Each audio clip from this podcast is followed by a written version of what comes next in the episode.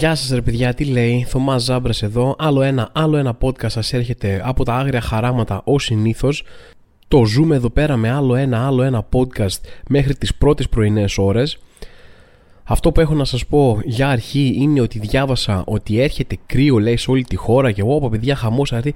Εντάξει, OK, okay, δεν έχει τόσο μεγάλη έκπληξη μιας και έχουμε φτάσει Δεκέμβριο και εγώ είμαι με το κοντομάνικο στο σπίτι, δηλαδή εντάξει δεν νομίζω ότι χρειάζεται να δω 50 πρωτοσέλιδα και πω από τι γίνεται παιδιά κακοκαιρία έρχεται εκεί, εντάξει είναι Δεκέμβριο δεν ξέρω, έχουμε συνηθίσει λίγο. Νιώθω ότι η φάση πλέον έχει δύο μήνες το χρόνο βαριά κρύο και είναι μάλλον εκεί προς Γενάρη, Μάρ, Φλεβάρι. Και έχουμε ξεσυνηθίσει τελείως. Τύπου αποτελεί κάποιο είδους τεράστια είδηση ότι είναι μέσα Δεκεμβρίου και έρχεται κρύο. Το μόνο κακό με το κρύο είναι πόσος κόσμος δεν μπορεί να θερμάνει το σπίτι του που έχει που μένει μόνος του, μένει με την κοπέλα του, με τον σύντροφό του, με οτιδήποτε, με τα παιδιά τους και δεν μπορούν να, να ζεστάνουν σπίτι. Δηλαδή το έχει γίνει η απώλεια συνήθειά μας σε αυτή τη χώρα. Είναι πάρα πολύ εντυπωσιακό το ότι λέξεις όπως Α, πετρέλαιο, μου λέει κανένας και μια τύπου προνομιούχα πολυκατοικία από προνομιούχους φίλους που έχω ότι βάλαμε πετρέλαιο. Και εγώ είμαι σε φάση. Α, λέτε για εκείνο το λάδι, ε, το μ, που το έβαζες και ζεσθενόταν το σπίτι. Φάση. Έχουμε να βάλουμε πετρέλαιο σε αυτή την πολυκατοικία. Έκανε ο καθένας τα κουμάντα του, αγόρασε τα, τα air condition του, τις σόμπες του, δεν ξέρω και εγώ πώς ζεσταίνει το καθένας. Ή κάποιοι δεν ζεσταίνουν, δεν κάνουμε τίποτα, κάθεται και απλά και κρυώνουν. Και πετρέλαιο δεν τίθεται συζήτηση να μπει, ρε. Δηλαδή, ε, μια ηλίθια κεντρική θέρμανση είχαμε από αυτή την κλασική κεντρική θέρμανση που έχουν οι πολυκατοικίες που δουλεύει μόνο με ωράριο 65χρονο συνταξιούχο με εφάπαξ από το δημόσιο, δηλαδή 7 η ώρα το πρωί με 7 και 4 που είναι ξύμιο αυτός και μετά λίγο το μεσημέρι για τη Δηλαδή, τζάμπα πλήρωνες, κυριολεκτικά τζάμπα πλήρωνες πετρέλαιο, δεν ζεσθενώσουν ποτέ, ας πούμε. Τέλος πάντων, αλλά ναι, δεν βάζουμε καν τίποτα. Το λέβετε τον έχουμε εκεί διακοσμητικό. Λέμε να τον ανοίξουμε από πάνω, σαν με κάνα κονσερβοανοιχτήρι. Τέτοιο, κράκ, κράκ, κράκ, να τον ανοίξουμε και να τον κάνουμε πισίνα, ξέρω εγώ. Θα είναι η πιο μικρή και θλιβερή πισίνα του κόσμου που θα βρωμάει πετρέλαιο, αλλά τέλος πάντων κάτι να, να έχει μια χρησιμότητα, ρε παιδί μου. Δεν ξέρω τώρα. Είναι πλέον για ένα κουτί μέσα στη μέση του ακάλυπτου. Και με αφορμή αυτό το τι έχει κρύο και με το τι ζεσταίνει το καθένας, ε, πήγα να διαβάσω. Είχε ένα άρθρο κάπου, επειδή μου πέτυχα αυτά τα ειδησιογραφικά, ένα άρθρο που έλεγε ποιος είναι ο φτηνότερος τρόπος θέρμανσης σύμφωνα με μετρήσεις. Έχουμε κάνει μετρήσεις ποιος είναι ο. και λε, τα ανοίξω. Είναι, αλλά είναι από αυτά που με ενδιαφέρουν. Έχω μια περιέργεια να μάθω τι και πώς, αλλά μικρή. Θα ζήσω, ρε παιδί μου. Το, ε, δεν ξέρω ε, πόσο κάνετε relate με αυτό, αλλά είναι κάποια προγράμματα που σε πιάνουν λίγο στο clickbait. Σου λέει, Α, ε, ποιος ηθοποιός παντρεύτηκε, ξέρω εγώ, την, ε, την κόρη της τάδε και δεν ξέρεις ούτε την τάδε ούτε την κόρη της ούτε αυτή, αλλά ξέρεις έχει ένα μικρό σε πιάνει ένα. Α, δω να την έχω αυτή την πληροφορία. Άμα πέσει ποτέ σε συζήτηση σε παρέα, να ξέρω να το πετάξω, ρε παιδί μου. Έτσι κι εγώ λέω κάτσε να δω τώρα από την πιο μικρή περιέργεια του κόσμου που υπάρχει αυτή τη στιγμή, δηλαδή ούτε με τηλεσκόπιο δεν τη βλέπεις, την έχω για αυτό το πράγμα. Πάμε να δούμε. Και ανοίγω το άρθρο και από κάτω ρε 25 ε, σελίδες ανάλυση, πίνακες συγκριτικοί με τις τιμές ανά κιλοβατόρα, ανά ώρα, ανά δευτερόλεπτο, διά κατά να πέφτουν σήματα ρίζα του 4, ξέρω εγώ, σελίδες για να λέει λοιπόν δεν είναι μια απλή απάντηση τι είναι το πιο οικονομικό. Δείτε εδώ συγκριτικοί πίνακες, αναλύσεις, μετα-αναλύσεις, βιβλιογραφία από κάτι. Ε, αδερφέ, Ποιο νομίζεις ότι ενδιαφέρει αυτό το άρθρο τόσο πολύ που έχει αυτή τη δομή, ξέρω, τι νομίζεις ότι θα δώσει εξετάσεις μετά; Το λες και διαβάζω μαθηματικά κατεύθυνση. Μου έχει με εξισώσεις να λύσω για να μάθω. Εγώ και εξή πώς περιμένω να είναι οριακά, πώς περιμένω να είναι αυτό το άρθρο. Εσύ μπορεί να μην ξέρεις, σαν συγγραφέας του άρθρου, την ποιότητα και την ποσότητα περιέργειας που έχω γι' αυτό, η οποία είναι πάρα πολύ μικρή και στις δύο περιπτώσεις. Οριακά περιμένω να έχεις τον τίτλο ποιος είναι ο πιο οικονομικός τρόπος θέρμανσης, να το ανοίξω και να λέει το καλοριφέρ. Αυτό θέλω. Μία λέξη, ρε παιδί μου, λακωνικό, τιμίο περνάει το μήνυμά του όπως ακριβώς πρέπει. Α, αυτό περιμένω. Αυτό περιμένω. Τι νομίζω ότι ψάχνουμε να κάνουμε βιβλιογραφία, να, να σε κοουτάρουμε στην, στην πτυχιακή μας για καλοριφέρ και για, τα, και για pellet. Μάθε το κοινό σου. Φτιάξε ένα άρθρο που το παθαίνεις σε αυτό, παιδί μου. Ότι λες, Α, με ενδιαφέρει αυτό, κάτσε να δω λίγο, ρε παιδί μου, αλλά θες πρακτικά μια απάντηση, θες bullet points και ξαφνικά είναι ένα τεράστιο άρθρο και τα παρατάς. Δεν έμαθα ποτέ, δεν έχω ιδέα ποιο είναι το πιο οικονομικό. Έτσι θα, έτσι θα την πατήσω, έτσι θα πληρώνω συνέχεια δες. Αλλά τι να κάνουμε τώρα, δεν έχω αυτό το attention span που χρειάζεται για αυτό το πράγμα. Θα σας πω τώρα, παιδιά, επίσης τι έπαθα. Τις προάλλες έπαθα κάποιο είδους, όχι προάλλες, προχτές. Έπαθα κάποιο είδους τροφική δηλητηρίαση η οποία δεν κατάλαβα καν από πού ήρθε. Θα μου πείτε από τροφή πιθανότητα Θωμά. Ναι, ευχαριστώ πάρα πολύ, εξυπνάκιδε. Ενώ Τι διάλογο, δεν έφαγα κάτι περίεργο, δεν έφαγα κάτι πέρα τα συνηθισμένα. Δεν, δεν, δεν ξέρω. Λοιπόν, ακούστε τώρα τι έγινε. Πέφτω το βράδυ να κοιμηθώ όλα κανονικά, νιώθοντας ότι έχω πάθει τροφική μη δηλητηρίαση, έχω πάθει τροφική κανονικότητα, δεν έχω καμία ενόχληση από τίποτα, δεν έχω φάει κάτι εκτός προγράμματος πολύ να πεις ότι α, πήγα, έφαγα εκεί, δεν ξέρω εγώ τι, το πέφτω. Κομπλέ όλα. Κάποια στιγμή κοιμάμαι και βλέπω στον ύπνο μου ότι είμαι στο αυτοκίνητο με 4-5 ανθρώπους από τη ζωή μου, τους οποίους όμως δεν βλέπω. Τώρα ήταν η νονά του αδερφού μου. Ε, τρέχα γύρευε τώρα. Ε, ε, μια κανονική ομάδα Avengers από άκυρα άτομα που ξέρω, αλλά δεν έχουν καμία σχέση μαζί μου, ούτε έχουμε πάει ποτέ πουθενά μαζί. Και είμαστε όλοι μαζί αυτό στο αυτοκίνητο για πρώτη φορά, κάνουμε το πρώτο μας ταξίδι. Και εγώ μέσα στο όνειρο είμαι εκεί στο αυτοκίνητο και νιώθω ότι θέλω να ξεράσω.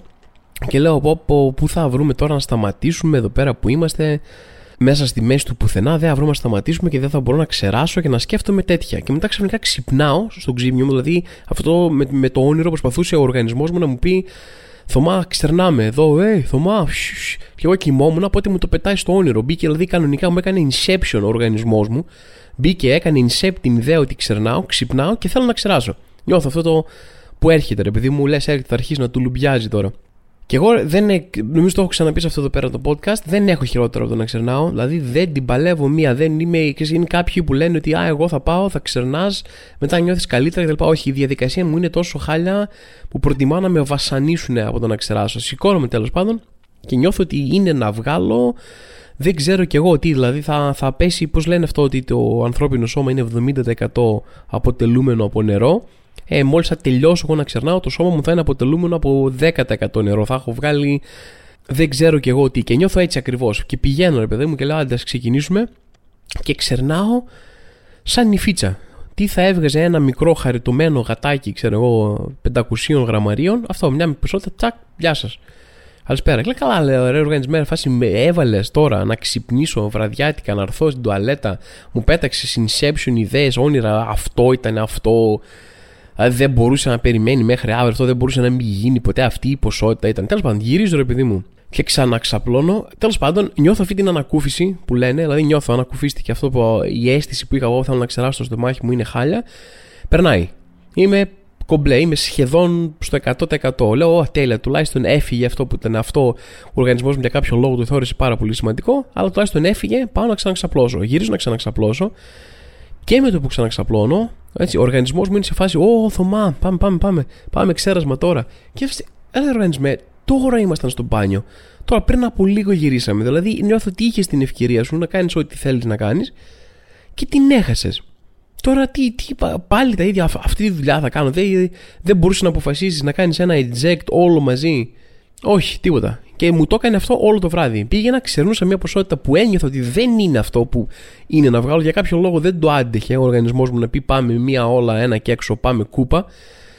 Αλλά βγάλουμε και μα έτρεχε όλο το βράδυ να κάνω αυτό. Ε, πολλά μικρά αλλά ουσιαστικά ξεράσματα σε όλη τη διάρκεια της βραδιάς. Και προσπαθώ να καταλάβω τι σκατά ήταν, από πού το έφαγα, από πού το έφαγα μεταφορικά αλλά και κυριολεκτικά, τι ήταν αυτό που έφαγα και με οδήγησε σε αυτή την τροφική δηλητηρίαση. Και έχω αρχίσει να καταλήγω ότι απλά ο οργανισμός μου πλέον είναι αδύναμος, είναι σαπιάρης, είναι τίποτα, είναι σαπάκι. Δεν, δεν το έχω, απλά έχω γεράσει, ρε παιδί μου, πάνε αυτά που ήμουν 20 χρονών και άντεχα να κάνω πράγματα. Απλά δεν μπορώ σε, αυτή, σε αυτό το σημείο. Σε αυτό το σημείο τίποτα. Θα έφαγα ένα μιλαράκι και ο οργανισμός θα ήταν, Όχι, δεν μπορώ, πεθαίνω, ξέρω, άρχισε να ξερνάτε. Όχι, μην μου πετάς τέτοια πράγματα μέσα. Είμαι, είμαι φλόρος, ξέρω. Ο οργανισμός μου είναι φλόρος αυτή τη στιγμή.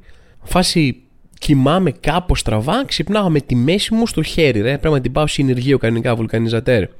Κάνω να πλώσω το χέρι μου να πιάσω μια πετσέτα από το πάνω ράφι της ντουλάπας χωρίς να έχω κάνει μια μισή ώρα ζέσταμα, οπ, κλακ, κλειδώνει όλο το σύστημα. Γεια σας, κατεβάζει, πέφτει ο γενικός στρες όλο το σύστημα. Είναι ότι ο οργανισμός μου είναι πριγκίπισσα. Δηλαδή μια πριγκίπισσα λεπτεπίλεπτη που δεν αντέχει πολλά, δεν έχει ζήσει την πραγματική ζωή και απλά δεν μπορεί, δεν το έχει, ρε παιδί μου.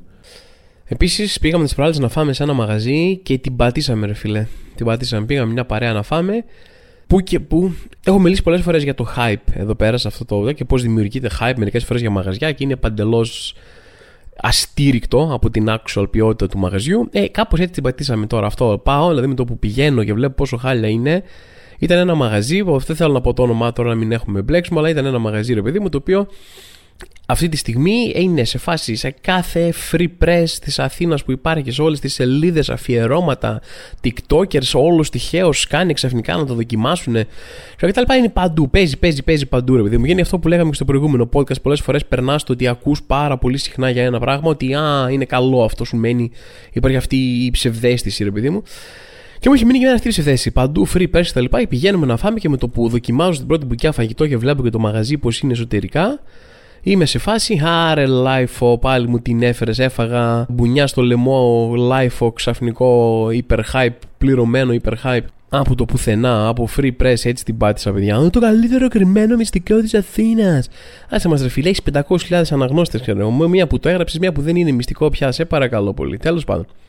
Σκάμε μύτη στο μαγαζί, ο τύπος έχει κάνει τη μικρότερη δυνατή προσπάθεια να έχει διακόσμηση. Μάλλον sorry, όχι, η μικρότερη δυνατή προσπάθεια να έχεις διακόσμηση σημαίνει ότι έχεις κάνει κάποια διακόσμηση, απλά δεν προσπάθησες πάρα πολύ να έχεις διάφορα πράγματα. Ο τύπος δεν είχε τίποτα. Είχε τα απαραίτητα. Είχε τέσσερις τείχους αναγκαστικά. Ένα τζάμι, μια πόρτα για να μπορέσεις να μπεις. Τραπέζια για να μην τα κρατάς τα πράγματα στα χέρια. Αυτό. Γεια σας. Τέλος. Κανένα χαρακτήρα, κανένα χρώμα, κανένα τίποτα. Μηδενική προσπάθεια για το οτιδήποτε. Ρε. αυτό. Απλά να έχουμε τους τείχους να μπορείς να έρθεις να είσαι σε εσωτερικό χώρο γιατί επιβάλλεται να είσαι σε εσωτερικό χώρο. Με το που παραγγείλαμε και ήρθε το φαγητό στην πρώτη μπουκιά που έκανα από κάτι μου ήρθε μια πολύ γνώριμη ανάμνηση, μια πολύ γνώριμη γεύση εκείνη τη στιγμή στο στόμα. Και λέω, κάτσε τι είναι, ρε παιδί, μου θυμίζει. Α, ναι, μου θυμίζει πάρα πολύ κακό φαγητό. Μπράβο, αυτό είναι, ρε φίλε. Πάρα πολύ μέτριο, μαγειρεμένα και σε πρώτη ύλη φαγητό. Αυτό είναι, μπράβο, αυτό μου θυμίζει ακριβώς. Ναι. Ήταν ακριβώς αυτό, ρε παιδί μου, σχεδόν, δηλαδή με κάποιες ίσως μικροελάχιστες εξαιρέσεις που πήγαιναν προς το μέτριο, που πήκαραν το μέτριο, ο πύχης ήταν το μέτριο, ρε παιδί μου, όλα τα υπόλοιπα ήταν κακά. Και είχε καλές τιμές, υποθέτω, σε κάποια από τα πιάτα, γιατί ήταν και μικρά πιάτα, πιο πολύ με ζεδό με ζεδίσια λογική. Είχε κάποιες καλές τιμές, όχι παντού, δηλαδή εν τέλει δεν ήταν καν φτηνό ιδιαίτερα, αλλά είχε κάποιε επιλογές, αλλά ξέρω εγώ, έπαιρνες μία τυροκροκέτες και ερχόταν ένα πιάτο με δύο τυροκροκέτες. Δύο.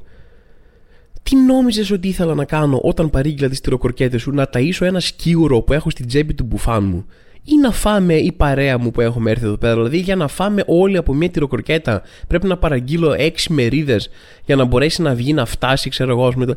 τι, τι κάνουμε εδώ πέρα, τι ακριβώς συμβαίνει, Ποια είναι η λογική πίσω από αυτό; Είναι κάποιο είδους απλή λογική του στυλ Θωμά, άμα σου φέρω δύο τυροκροκέτε αντί για 5-6 μου βγαίνει φτηνότερο.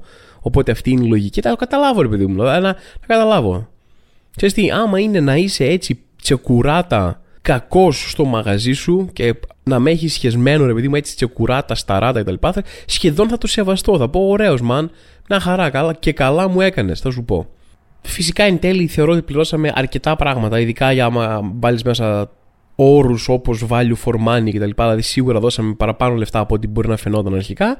Και φυσικά ενώ κάναμε ένα σεβαστότατο λογαριασμό, δεν ήρθε ποτέ κάτι σε κέρασμα. Θα σου πω κάτι και να το ξεκαθαρίσουμε να είμαι και εγώ σωστός. Δεν υποχρεούται ο άνθρωπος που έχει την ταβέρνα ή το οποιοδήποτε μαγαζί εστίασης να σε κεράσει κάτι. Ωραία, δεν είναι υποχρέωση κανενός. Είναι όμως μια τόσο απλή και τόσο ανέξοδη αν την κάνεις σωστά. Δηλαδή δεν θέλω εγώ να με κεράσει. Εγώ θέλω να δω την κίνηση. Θέλω να δω ότι α, ήρθες στο μαγαζί μου, έκανες εδώ, ήπιες, έφαγες, έκανες ένα καλό λογαριασμό. Εγώ ρε παιδί μου σε σκέφτηκα ε, σου δείχνω μία ότι το εκτιμάω όλο αυτό και σε κερνάω κάτι. Αυτό το κάτι μπορεί να είναι οτιδήποτε. Δεν περιμένω να, να πάρω εγώ δυο κεφτέδες, μια τυροκροκέτες και ένα μισό κιλό κρασί και εσύ να με κεράσεις στο τέλος μία τούρτα διόρφη red velvet που είναι φωτορεαλιστική και μοιάζει με τον Brenda τώρα απ' έξω. Δεν, δεν θέλω κάτι ποιότητας. Θέλω να μου πεις τίποτα. Ρε, τύπου, Θωμά πάρε αυτά τα έξτρα γάλια. Κερνάω εγώ από, από μένα για, για, γιατί ήρθες στο μαγαζί μου. Αυτό θέλω, την κίνηση. Όταν καλώ ο κόσμο τις γιορτές, ας πούμε, να έρθουν σπίτι μου, νομίζεις με νοιάζουν τα απέσια γλυκά που μου έφεραν ή το, το πάμφθινο κρασί που βρήκανε με ένα ευρώ τον τόνο; Ή με νοιάζει, νομίζεις που ο άλλος έφερε γλυκά από το ζαχαροπλαστείο που είναι κάτω από το σπίτι μου, δεν έκανε καν τον κόπο να προνοήσει από πριν να αγοράσει κάτι να φέρει. Έφτασε πρώτα στο σπίτι μου και μετά λέει κάτσε να ψάξουμε εδώ γύρω της σκατά και του πάμε κάτι. να μην φανούμε τελείως τσίπιδες, ρε παιδί μου. Πάμε εδώ, της κατά αυτό εδώ, μπες μέσα, πάρε ένα κουτί από τα χειρότερα πράγματα που έχει, πάρε αμυγδαλωτά, ξέρω εγώ, πάρε τέτοια, ρε παιδί μου. Και έλα να το πάμε. Νομίζω με νοιάζει. Δεν το υπολογίζω. Υπολογίζω ότι ο τύπος, Α, με κάλεσε στο σπίτι σου Θωμά, σαν κίνηση και εγώ έκανα αυτό το μικρό πράγμα και έφερα κάτι. Τι αρτή είναι αυτό το κάτι, είναι καλό, δεν είναι καλό, δεν πειράζει είναι ένα πάμφθινο whisky με 15 ευρώ που πήρες από το mini market που ήταν εκεί μέσα από το 1993, δεν με ενδιαφέρει, θα το πάρεις πίσω την πρωτοχρονιά που θα έρθω εγώ στο σπίτι σου. Θα στο φέρω πίσω όπως μου το έφερες, δεν θα ντραπώ καθόλου, θα στο φέρω πίσω. Και μετά εσύ θα το πας στη γιορτή κάποιου φώτη στις 6 του μήνα. Ε, αυτό είναι, είναι ο κύκλος του, του κακού ισκιού αυτός, ο κύκλος ζωής, ρε παιδί μου. Αυτό θέλω να δω και από την ταβέρνα, ρε φίλε. Μας έκανες ένα καλό λογαριασμό στο μαγαζί μας και έκανες μια κατανάλωση. Πάρε ένα γλυκάκι, το πιο φτηνό γλυκάκι του κόσμου. Πάρε ένα σφινάκι από λιμοντσέλο που φτιάχνει η γυναίκα μου και είναι απέσιο. Είναι σαν να πίνεις άβα περλέ με γεύση λεμόνι. Δεν πειράζει. Πάλι σε μένα θα μετρήσει σαν κίνηση. Και είναι τόσο φτηνό. Δηλαδή, άμα γίνει έξυπνα, άμα γίνει μέσα σε μέτρο το κέρασμα, είναι τόσο φτηνό και τόσο αποδοτικό στην ψυχολογία του καταναλωτή ότι, Α, μπράβο, πήγαμε πάει εκεί, μας κεράσανε κάτι θέλω να ξαναέρθω. Είναι το που δεν καταλαβαίνω για ποιο λόγο να μην το κάνεις. Και για ποιο λόγο να μην το κάνεις και με έναν τρόπο που φαίνεται σαν κέρασμα; Γιατί ξέρεις, ε, ε, παίζει μια αλητία δηλαδή σε ταβέρνες που σε βλέπουν ότι είστε εκεί πέρα από τις 4 η ώρα, έχει πάει 11 το βράδυ, έχετε πιει 35.000 τσίπορα, έχετε φάει 400 ευρώ λογαριασμό. Και λίγο πριν τους λες, «Ε, φέρε μας το λογαριασμό, μια θα φύγουμε. Και λίγο πριν φύγετε, όταν βλέπετε ότι είστε όλοι τελειωμένοι είστε όλοι να πάτε κατευθείαν σε κλινική απεξάρτησης από το αλκοόλ και δεν υπάρχει περίπτωση να πιείτε ή να φάτε τίποτα άλλο, λένε Όπα, αυτό είναι από εμάς το τσιπουράκι. Ρε φίλε, γιατί τι, τι να το κάνω τώρα, έχει πάει 2 η ώρα το βράδυ, έχω πιει 35 εκατομμύρια τσίπουρα. Δεν πάει άλλο και το ξέρεις, θες απλά να το πάρεις πίσω, να κάνεις και την κίνηση για να το πάρεις πίσω. Γιατί είσαι τέτοιος; Κέρασε ένα από τα 25.000 τσίπουρα που έχουμε πάρει εμείς. Ένα. Ένα, μια χαρά, πάλι θα μετρήσει για μένα, πάλι θα το εκτιμήσω. Πάλι θα ξαναέρθω μόνο γι' αυτό. Σταμάτα να είσαι τόσο μαγαζάτορας. Τέλος πάντων, τα είπα και ξεθύμωνα. Σε κάτι αρκετά πιο βαρύ και δυσάρεστο, αλλά που ήταν μεγάλο θέμα της προηγούμενης εβδομάδας και μετακύλησε και σε αυτή λόγω του ότι τώρα πήραμε απάντηση για το τι έγινε, ήταν ο βασανισμός και η θανάτωση του Όλιβερ, αυτού του σκύλου στην Αράχοβα, ρε παιδί μου, και του πόσο ε, περίεργα πήγε όλη αυτή η φάση με το να μην μαθαίνουμε τι ακριβώς έχει γίνει, με το να κρύβεται κόσμος, να, να κρύβονται κάμερες και καταλήξαμε Ομολογώ ότι λόγω της βαναυσότητας του εγκλήματος και λόγω του ότι πρόκειται για ένα, ένα τέτοιο περιστατικό, δεν είχα ακολουθήσει πολύ την είδηση. Δεν, επειδή δεν άνοιγα, δεν διάβαζα πάρα πολύ, δεν ήθελα να μάθω τις λεπτομέρειες. Καταλάβαινα όμως ότι κάποιος κάτι προσπαθούσε να μην βγει προς τα έξω, να συγκαλυφθεί και μπλα μπλα μπλα. Αλλά πίστευα, ρε παιδί μου, λόγω του ότι είχε πάρει, ήταν τόσο υψηλό το προφίλ της υπόθεσης, πίστευα πάρα πολύ ότι θα λυνόταν με έναν τρόπο, θα βρίσκαν κάποιον θα ε, είχε μια σχέση. Όχι ότι έχω καμία εμπιστοσύνη στην δικαιοσύνη ή οτιδήποτε, αλλά το ότι ξέρεις, δεν υπήρχε άλλος τρόπος. Εφόσον υπήρχε τόσα, τόσα μάτια πάνω, τόσες έρευνες, ξέρω εγώ, κάθε έπρεπε να βρουν έναν ένοχο. Και καταλήξαμε τελικά μετά από μέρες να ανασκευάσουν οι ιατροδικαστές και άνθρωποι που είχαν πει για αυτό το περιστατικό τα πράγματα που είχαν πρωτοποιήσει σε κάτι άλλο για να ταιριάζει σε μια αφήγηση που τελικά καταλήξαμε ότι α, ε, είναι από μια αγέλη σκύλων, κάπου τον έφαγε μια αγέλη σκύλων και ε, σοβαρά τώρα, δηλαδή, ε, ε εντάξει, ε, ε, δεν εκπλήσεσαι εύκολα, ρε παιδί μου, με την κατάσταση, ξέρω, σε αυτή τη χώρα, ειδικά τα τελευταία χρόνια, αλλά σοβαρά τώρα, δηλαδή πόσο προσβολής στην νοημοσύνη μας μπορεί να είναι η φάση με το ότι είχαμε μάθει όλα αυτά που είχαμε μάθει. Είχαν βγει άνθρωποι και είχαν πει ότι το ζώο βασανίστηκε, ότι υπήρχε ανθρώπινη παρέμβαση αρχικά και τώρα τα ανασκευάσαμε όλα και τελικά σκόνταψε στις σκάλες και έπεσε. Αυτό θα είναι το κλείσιμο της υπόθεσης. Δηλαδή, πώς, για πόσο ηλίθιου μας περνάτε και τι ρεζίλ γενικά είναι αυτό το πράγμα, δεν μπορώ να καταλάβω. Και ενώ είδα πάρα πολύ κόσμο να ευαισθητοποιήθηκε γύρω από αυτό το θέμα και το καταλαβαίνω και το χαίρομαι όταν βλέπω, ρε παιδί μου, γιατί στην Ελλάδα λίγο ε, για πάρα πολλά χρόνια η νοοτροπία γύρω από τα ζώα είναι ότι Χριστό, άμα είναι και άμα δεν είναι ζωντανά, δεν έγινε και κάτι. Ξέρω εγώ, είμαστε εδώ, δηλαδή υπάρχει μια τέτοια. Είναι ψηλό αντικείμενα, ρε παιδί μου. Τα ζώα, άμα με ενοχλεί πολύ κάτι, δεν μπορώ να το σκοτώσω, δεν τρέχει κάτι. Ξέρω, μπορώ να το βασανίσω και όλο ούτε καν να το σκοτώσω μία, να δώσω ένα καθαρό θάνατο. Όχι, όχι, πάει. Δηλαδή, δεν. Εν πάση περιπτώσει, ωραία είναι να σπαστεί αυτό, ωραία είναι να υπάρχει κόσμος που αντιδράει, ρε παιδί μου, σε αυτό το πράγμα. Ε, δεν θα έλεγα ότι είμαι υπέρ κάποιων κινημάτων και κάποιων ανθρώπων που έχω δει δημόσια να μιλάνε για ζώα και στη δικιάς τους φιλοσοφίας για το τι είναι ο άνθρωπος, τι είναι το ζώο, ξέρω κτλ. Νιώθω ότι έχουν ξεπεραστεί κάποια πράγματα, όρια που εγώ, εν πάση περιπτώσει, δεν θεωρώ λογικά με την προσωπική μου άποψη. Αλλά από την άλλη, είναι τρομερό να βλέπεις και τους ανθρώπους που προσπαθούν να βγάλουν κάποιο είδους από τη μήγαξη που τους ενοχλεί για κάποιο λόγο που ο κόσμος αγαπάει τα ζώα, ε, μάχεται για τα δικαιώματά τους ή τα θεωρεί. Δηλαδή, δεν είναι απλά ότι τους αφήνει αδιάφορους ή ακόμα χειρότερα χαρούμενος ο βασανισμός ενός ζώου, αλλά ε, είναι σε φάση τόσο ενοχλημένοι στο να υπάρξει αντίδραση που θα αντιδράσουν. Δηλαδή, είδα πολλά. Δηλαδή, είδα, είδα κάποιον να γράφει ότι. Α, για τον Όλιβερ όλοι κάνατε αυτό, εκείνο, γράφατε στάτους, κάνατε πορεία. Δεν είδα να έγινε ο ίδιος ντόρος, δεν είδα να γίνονται διαδηλώσεις για εκείνη την καημένη τη γυναίκα στη Θεσσαλονίκη που της επιτέθηκαν τα σκυλιά ρε παιδί μου και της σκότωσαν. Και λες ρε φίλε, ε, όλοι, όλοι, όλοι συμφωνήσαμε ότι ήταν ένα τραγικό γεγονός αυτό, αλλά ε, η σύγκριση που, που βαράσει εκεί πέρα αυθαίρετα, ποια ακριβώς είναι, πώς συνδέονται αυτά τα περιστατικά, τι διαδηλώσεις θα ήθελες να είχαμε για εκείνο το περιστατικό ακριβώς; Για σε εκείνο το περιστατικό υπήρχε η ευθύνη του ιδιοκτήτη των σκύλων που τους είχε λιτούς, που τους είχε σε μέρος που μπορούσαν να φύγουν και που τους είχε και ανεκπαίδευτου εντελώς προφανώς για να φτάσουν να κάνουν κάτι τέτοιο.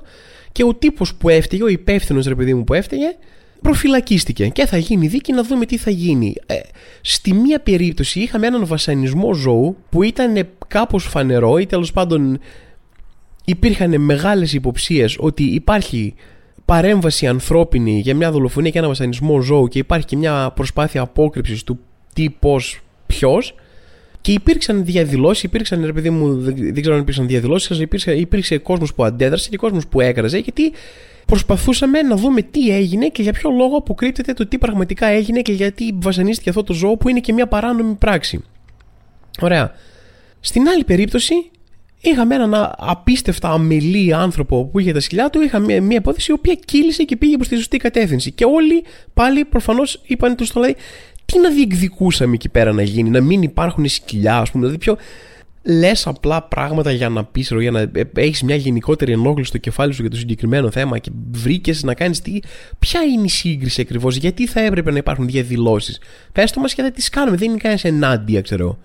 Τέλος πάντων, παιδιά, αυτά είχα να σας πω πάνω κάτω σήμερα. Ε, ήταν πολύ πιεσμένος ο χρόνος μου σε γενικές γραμμές όλον το Δεκέμβριο γιατί τη διάφορα χριστουγεννιάτικα πράγματα και project και bla bla bla και η αλήθεια είναι ότι δεν είχα αρκετό χρόνο να κάνω κάποια, κάποιες ιδέες και κάποια πράγματα που μια κατεύθυνση καινούρια. Μην τρομάξετε δεν θα έχουμε δραστικές αλλαγές. Το podcast θα είναι πάντα αυτό που σας άρεσε αυτό που μάθαμε και συνηθίσαμε αλλά Έχω κάποιες ιδέες για το πώς θέλω να οργανώσω λίγο τη δομή του podcast και θέλω να βάλω και κάποια καινούργια πράγματα. Και δεν είχα το χρόνο να το κάνω καλά. Δεν με βλέπω να με παίρνει μέσα στο Δεκέμβριο να το κάνω. Αλλά σας υπόσχομαι ότι από Γενάρη θα δείτε κάποιες μικροαλλαγές, θα δείτε κάποια καινούργια πράγματα να δούμε τι σας αρέσει και τι δεν σας αρέσει. Και επιτέλους θα έχω και βίντεο. Θα υπάρχει και βίντεο για το podcast, τουλάχιστον ένα σεβαστό απόσπασμα, αν όχι ολόκληρο το podcast. Και αυτό γιατί δεν θα υπάρχει χρόνος για μοντάζ, ρε παιδί μου. Θα ήθελα να έχετε ολόκληρο το βίντεο, να το βλέπετε σε ό,τι μορφή σας γουστάρει το podcast. Αλλά θα κάνω ό,τι καλύτερο μπορώ από Γενάρη να έχουμε την ανανεωμένη θεματολογία και δομή, ρε παιδί μου, του podcast, συν βιντεάκια να μπορείτε να μοιράζεστε και πιο εύκολα με ανθρώπους που δεν είναι μοιημένοι. Γιατί ξέρω τώρα, άντε να του πεις του άλλου τύπο, αυτός ρε έχει ένα καλό, όχι για μένα προσωπικά. Ξέρω, ο τύπος ο Τάδε έχει ένα καλό podcast. Άκου λίγο και σου σιγά μην κάτσω να ακούσω podcast, είσαι καλά, ρε. Δεν το καταλαβαίνω. Εκεί του πετάς, οπ, βίντεο. Και μετά, ξέρεις, τους στέλνεις το βίντεο και μετά δεν έχει τι να πει. Μετά σου λέει, πω, σιγά μην κάτσω να δω το βίντεο. Τέλος πάντων, δεν γουστάρει να βλέπει πράγματα το συγκεκριμένος φίλος, αλλά δεν θα του μπήσετε ποτέ, ό,τι και να κάνετε, σε ό,τι φορμάτι και να του το δώσετε και σε 3D VR επειδή μου δεν πρόκειται να ψηθεί, δεν έχει σημασία, τον χάσαμε αυτόν, αλλά για εσάς τουλάχιστον και τους άλλους που θα ψήνονται, θα σας έχω και το βίντεο. Σε αυτό το σημείο θέλω να σας πω ευχαριστώ πάρα πολύ που γεμίσατε τις παραστάσεις Αθήνα, την Πρεμιέρα των Απόφυτου Λυκείου και Θεσσαλονίκη που είναι με τα Best of. Και θέλω να σας πω ότι έρχομαι σε λίγες κάποιες επιλεγμένες και ωραίες πόλεις τον Ιανουάριο. Ξεκινώντας με 11 Ιανουαρίου, έχουμε ένα tour μικρό βόρειος Ελλάδας όπου έρχομαι Κομωτινή 11 Ιανουαρίου. Μετά έρχομαι 12 Αλεξανδρούπολη, 13 Καβάλα και 15 Δράμα. Αυτές είναι οι τέσσερις πόλεις που θα παίξω. Εισιτήρια υπάρχουν στο more.com και θα τα βρείτε, θα αποστάρω, θα κάνω story, θα υπάρχουν και τα event όλα στη σελίδα μου στο facebook, instagram κτλ. Όποιος θέλει να έρθει θα χαρώ πάρα πολύ να σας δω από κοντά. Μέχρι τότε και ή μέχρι να με ακούσετε την επόμενη εβδομάδα να είστε όλοι καλά και τα ξαναλέμε.